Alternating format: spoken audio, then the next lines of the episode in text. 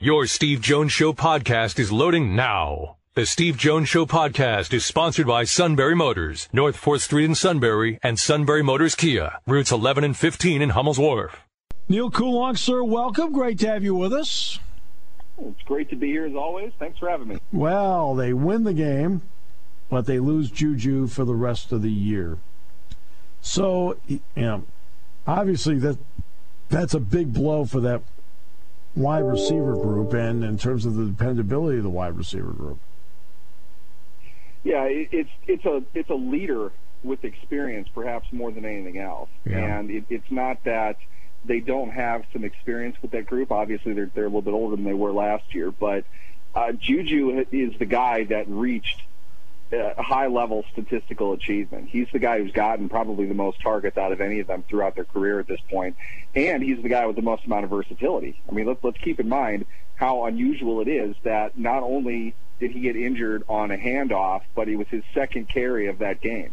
Um, whether that speaks to the Steelers' depth at running back is another conversation. But the the fact that he was used in so many different ways in that offense, I, I think speaks to a, a level of leadership that they don't have anymore. Now it, it's it, gets into a question of usage. You know, wh- how were they using him? Why were they using him the way that they were? And how much of an impact was he being allowed to have on a game? I, I don't know. It really kind of seems strange. I'm not sure what happened.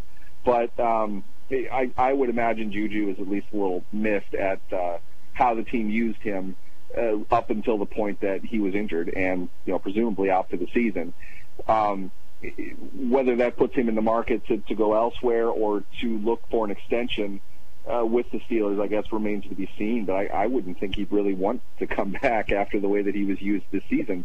Uh, we'll find out uh, how much uh, value he was bringing to this offense in ways that we don't measure statistically. I think we'll see that probably pretty quickly on on Sunday uh, in terms of how they're using the receivers, what those players are doing.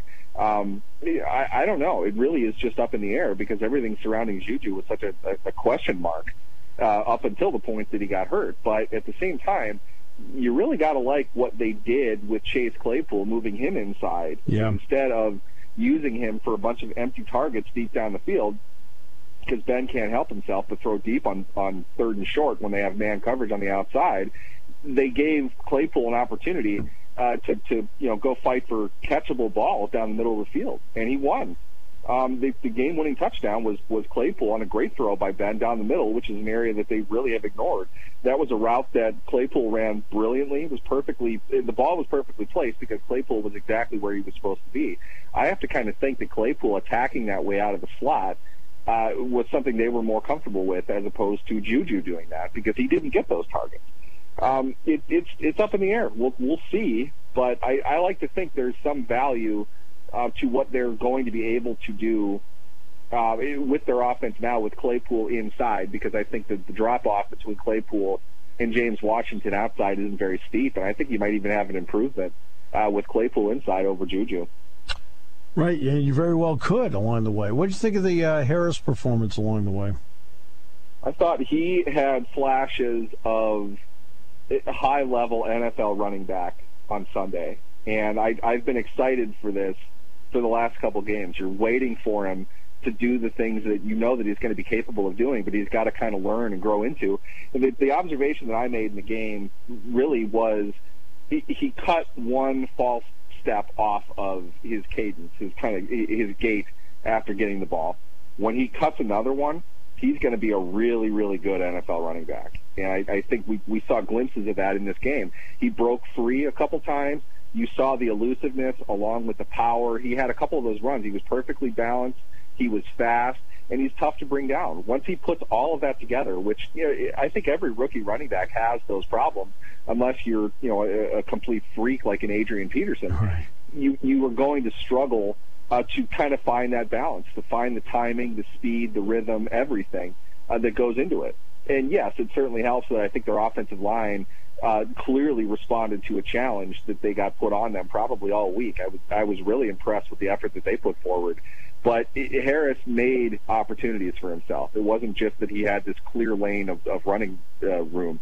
He made those plays happen. He bounced outside at the right time Um, he stiff armed people. He made people miss. He he used his shoulder. It was it was a very strong all around game, and, and that's you know largely uh, the reason that they won. And at the same time, it also cost them uh, a pretty decent chance of losing the game because he went down with with leg cramps, right. uh, largely on overuse. And this is a problem we've talked about it all off season. You've got Harris. What else do you have though? You've been without McFarland uh, the whole time to this point. It's still going to be warm. Uh, you got a you got a night game, fortunately, coming up in, in Pittsburgh on Sunday, but uh, you're not out of the woods yet as far as you know the the hot portion of the schedule. They're going to need to to kind of work on that and find a secondary back to help take some of those carries off. They've really tried to do that the last couple of weeks, but boy, that that's that's not happening. it really has to be Harris or bust right now. Did we see anything that is a formula for success moving forward, or was it just one game that gave us at least some hints? I think, and this this this kind of goes to the root of what what Mike Tomlin means when he refers to the opponent as nameless gray faces. It doesn't matter who they were up against. If you watch the first half of that game, they executed as an offense. They looked like they were together. They were on the same page, with the exception of, of two penalties I, I don't think they made any other mistakes really. I mean, it, it's it's not necessarily as explosive an offense as you'd like to see, but they looked fundamentally strong for the first time all year, right. by far the first time all year. They might have had one drive or one series where they did that before. They put a couple of those those series together, and you saw the result of it. I think that that's a, a it, it's a, a, a commendation to all of their offense, to all of their coaching, to all of their personnel um, they've had multiple offensive linemen go in now. They all have a little bit of experience. I thought as as a unit they played above and beyond anything even close to, to what they had up to that point. point, and that that's a very encouraging uh, look at a team, regardless of who they're playing. They executed the way that they needed to execute. They didn't get just beat because of mistakes. They didn't get they, they lost some plays, but they didn't lose the majority of plays the way that they have right. been and they, they were able to move the ball. So it, it's it's very encouraging in that sense, and you got a full team effort out of it. To be honest with you, you know what's really crazy. I thought Ben Roethlisberger might have played his worst game of the year. Right. He was he wasn't good at all. He missed a lot of opportunities. Um, you didn't notice it as much because other guys were there to pick it up. Then it, it, his first seven throws were to six different players. He got everybody involved. Uh, the offense was dynamic. They, they they moved around a lot. They're still doing the tackle switch thing. There's a lot of different components that are coming together now, and you can see that it, it's it's producing results because they know that they can go back to these things later on. And the first scripted play series, the first 15 game, uh, 15 plays or so, that they run are the ones that they draw up ahead of time. That's the ones that are really practicing. Right. For the first time, I think they won on 13 of those 15 plays. Most right. teams usually do something around that. For the first time, they they really did that, and it was you saw it. It was poetry in motion. They actually did uh, good things with the ball when they first possessed it. It was great to see. All right, so uh, let's get to the defensive side of it. What did you see defensively in the Denver game that moving forward gives uh, people some hope? I thought uh, it, it, was a, a defensive game plan that wanted to get more pressure but didn't. And the reason I think they really held Denver down, um, by and large, and I, I think this is different than than my perspective of the offense.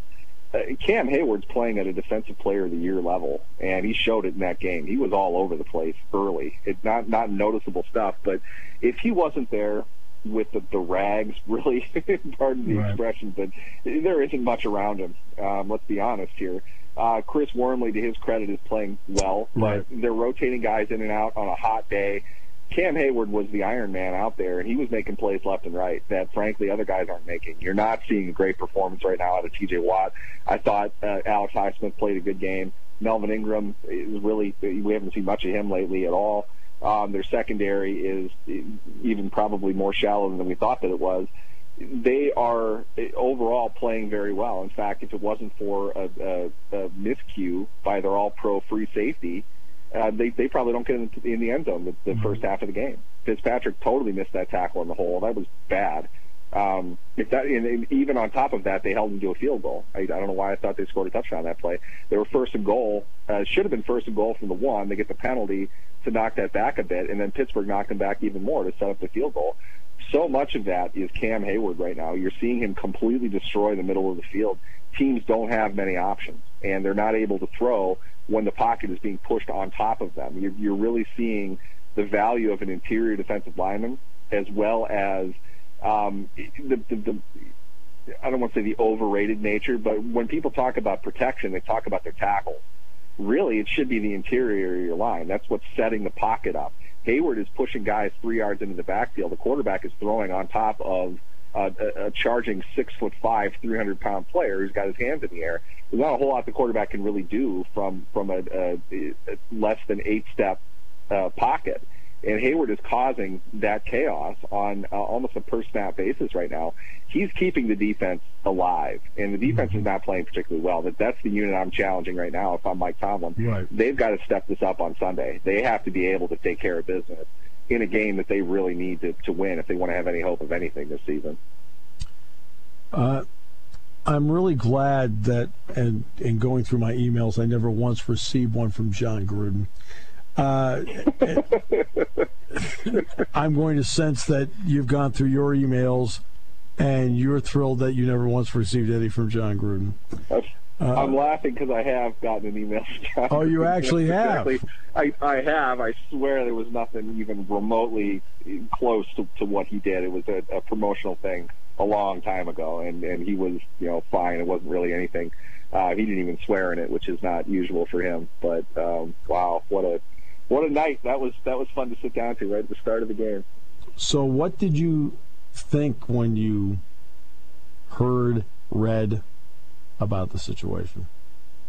First two words out of my mouth is he's gone. I mean, there, there's no way you can Right. keep him around for that. Right. And it just in, I'm, I'm in editor mode. I'm trying to organize what we're going to do, how we're going to do this. We've got to coordinate with this staff and these people, and and then he just quit. It's like, okay, you know what? That truly is the, the best thing of a really bad situation, and Right. now exit stage left, and we won't hear from him again if he's smart. Um, it, it, I don't think there was another way for anybody to, to handle this uh, the way that, that it ended up happening. Right. That's not saying that it's good. It's not saying that, you know, he should be commended for that. It's, this could have been way, way worse. And it's still a live grenade. You know, it, it's not, a, people are going to be asking, you have to think at some point of 650,000 emails, if you found these about Jon Gruden in particular, and they're all tagged in with Bruce Allen, not that we need mm-hmm. any more evidence of Bruce Allen. I mean, my God, I, it, what what hasn't that guy screwed up? I mean, my my, it, it's it really isn't good to see a position in a, a, a person in that prominence of a position be a part of this many controversial activities. And it's also really hard to think that Daniel Snyder was not a part of any of it, and that's going to be the next chapter of this. Right. I it's it it's really hard for me to believe that there isn't anything with with Snyder on it. Uh, any comments that he might have made, but there's some really really bad stuff in there, and this is not something the NFL is going to get past in in quite a while. I'm sure. Yeah, it's it is it's really bad stuff. There's no getting around it. You know, I mean, I read some of it on the air. You, you know, you're always trying like, okay, just so everybody knows this is exactly what it says because it's awful, it's just bad. Uh, the uh, 17th game of the year actually comes into play this weekend. That's because uh, the designated opponent was the Seattle Seahawks as the 17th game. So they've got him on Sunday Night Football. Oh, and they've got Geno Smith at quarterback, not Russell Wilson. Then a bye week. Could the tumblers be falling into place for the Steelers? You know, they almost did. Um, you, you had to believe. you had to believe when Indianapolis had the ball third and however long it was, in very easy field goal range to go up by two scores with, Yeah. with five minutes left. You were looking at the Steelers winning and the rest of the AFC North losing, and the rest of the AFC North the next week having very tough games, and the Steelers have having a very winnable game in prime time at home. Um, it came close to that, and we're not far from that yet. But uh, I, I think Geno Smith, it, it's just funny, such a blast from the past. I mean, I almost forgot about that guy for a while. Uh, he played pretty well last week. We saw him do He some did. things, and it, as as Mike Tomlin said today in his press conference, um, Geno's a veteran. He, he knows what's going on. He's going to know their offense. He's been with them for a bit. They can have some success with him, but playing a guy uh, on what's essentially a short week, even with some rep, or a, a little bit longer of a week, excuse me, even with some reps uh, from from the previous game, he's not going to have full mastery of the entire playbook. There are only so many things that they're going to be able to do, and then you get into um, again, kind of what Tomlin alluded to a couple weeks ago when he was talking about running out of plays. You only have so many good plays that you can run.